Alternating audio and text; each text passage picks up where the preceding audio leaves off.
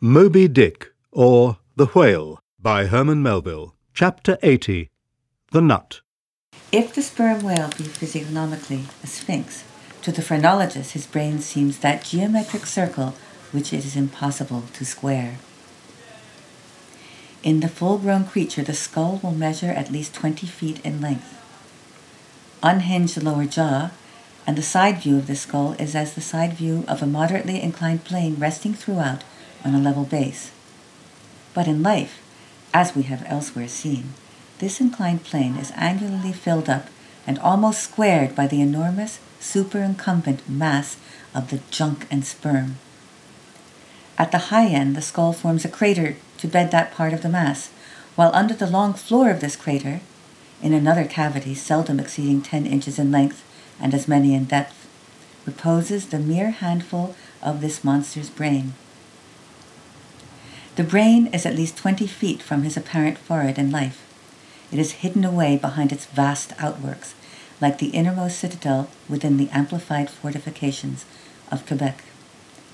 Like a choice casket, uh, it is secreted in him, that I have known some whalemen who peremptorily deny that the sperm whale has any other brain than that palpable semblance of one formed by the cubic yards of his sperm magazine lying in strange folds, courses, and convolutions to their apprehensions, it seems more in keeping with the idea of his general might to regard that mystic part of him as the seat of his intelligence.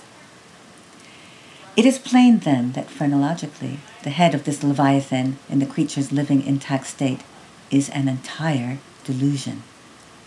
As for his true brain, you can then see no indications of it nor feel any. The whale, like all things that are mighty, wears a false brow to the common world.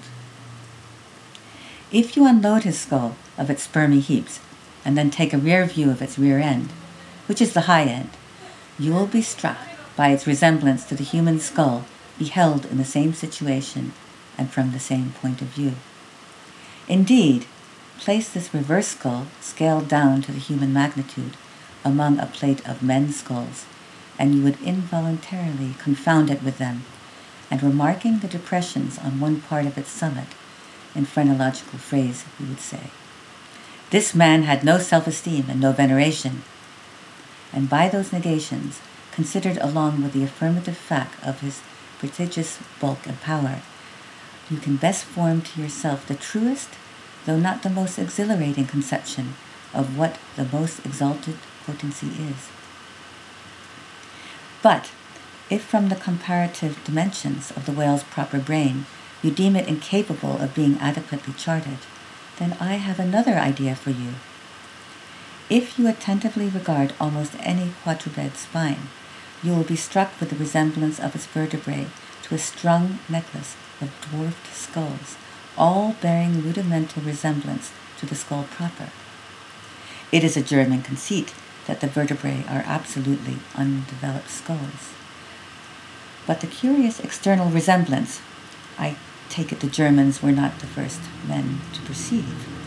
A foreign friend once pointed it out to me in the skeleton of a foe he had slain, and with the vertebrae of which he was inlaying in a sort of basso relievo, the beaked prow of his canoe. Now, I consider that the phrenologists have omitted an important thing in not pushing their investigations from the cerebellum through the spinal cord. For I believe that much of a man's character will be found betokened in his backbone. I would rather feel your spine than your skull, whoever you are. A thin joist of a spine never yet upheld a full and noble soul. I rejoice in my spine as in the firm, audacious stuff of that flag which I fling half out to the world. Apply this spinal branch of phrenology to the sperm whale. His cranial cavity is continuous with the first neck vertebra, and in that vertebra the bottom of the spinal canal will measure 10 inches across, being 8 in height, and of a triangular figure with the base downwards. As it passes through the remaining vertebrae, the canal tapers inside but for a considerable distance remains of large capacity. Now, of course, This canal is filled with much the same strangely fibrous substance, the spinal cord, as the brain, and directly communicates with the brain.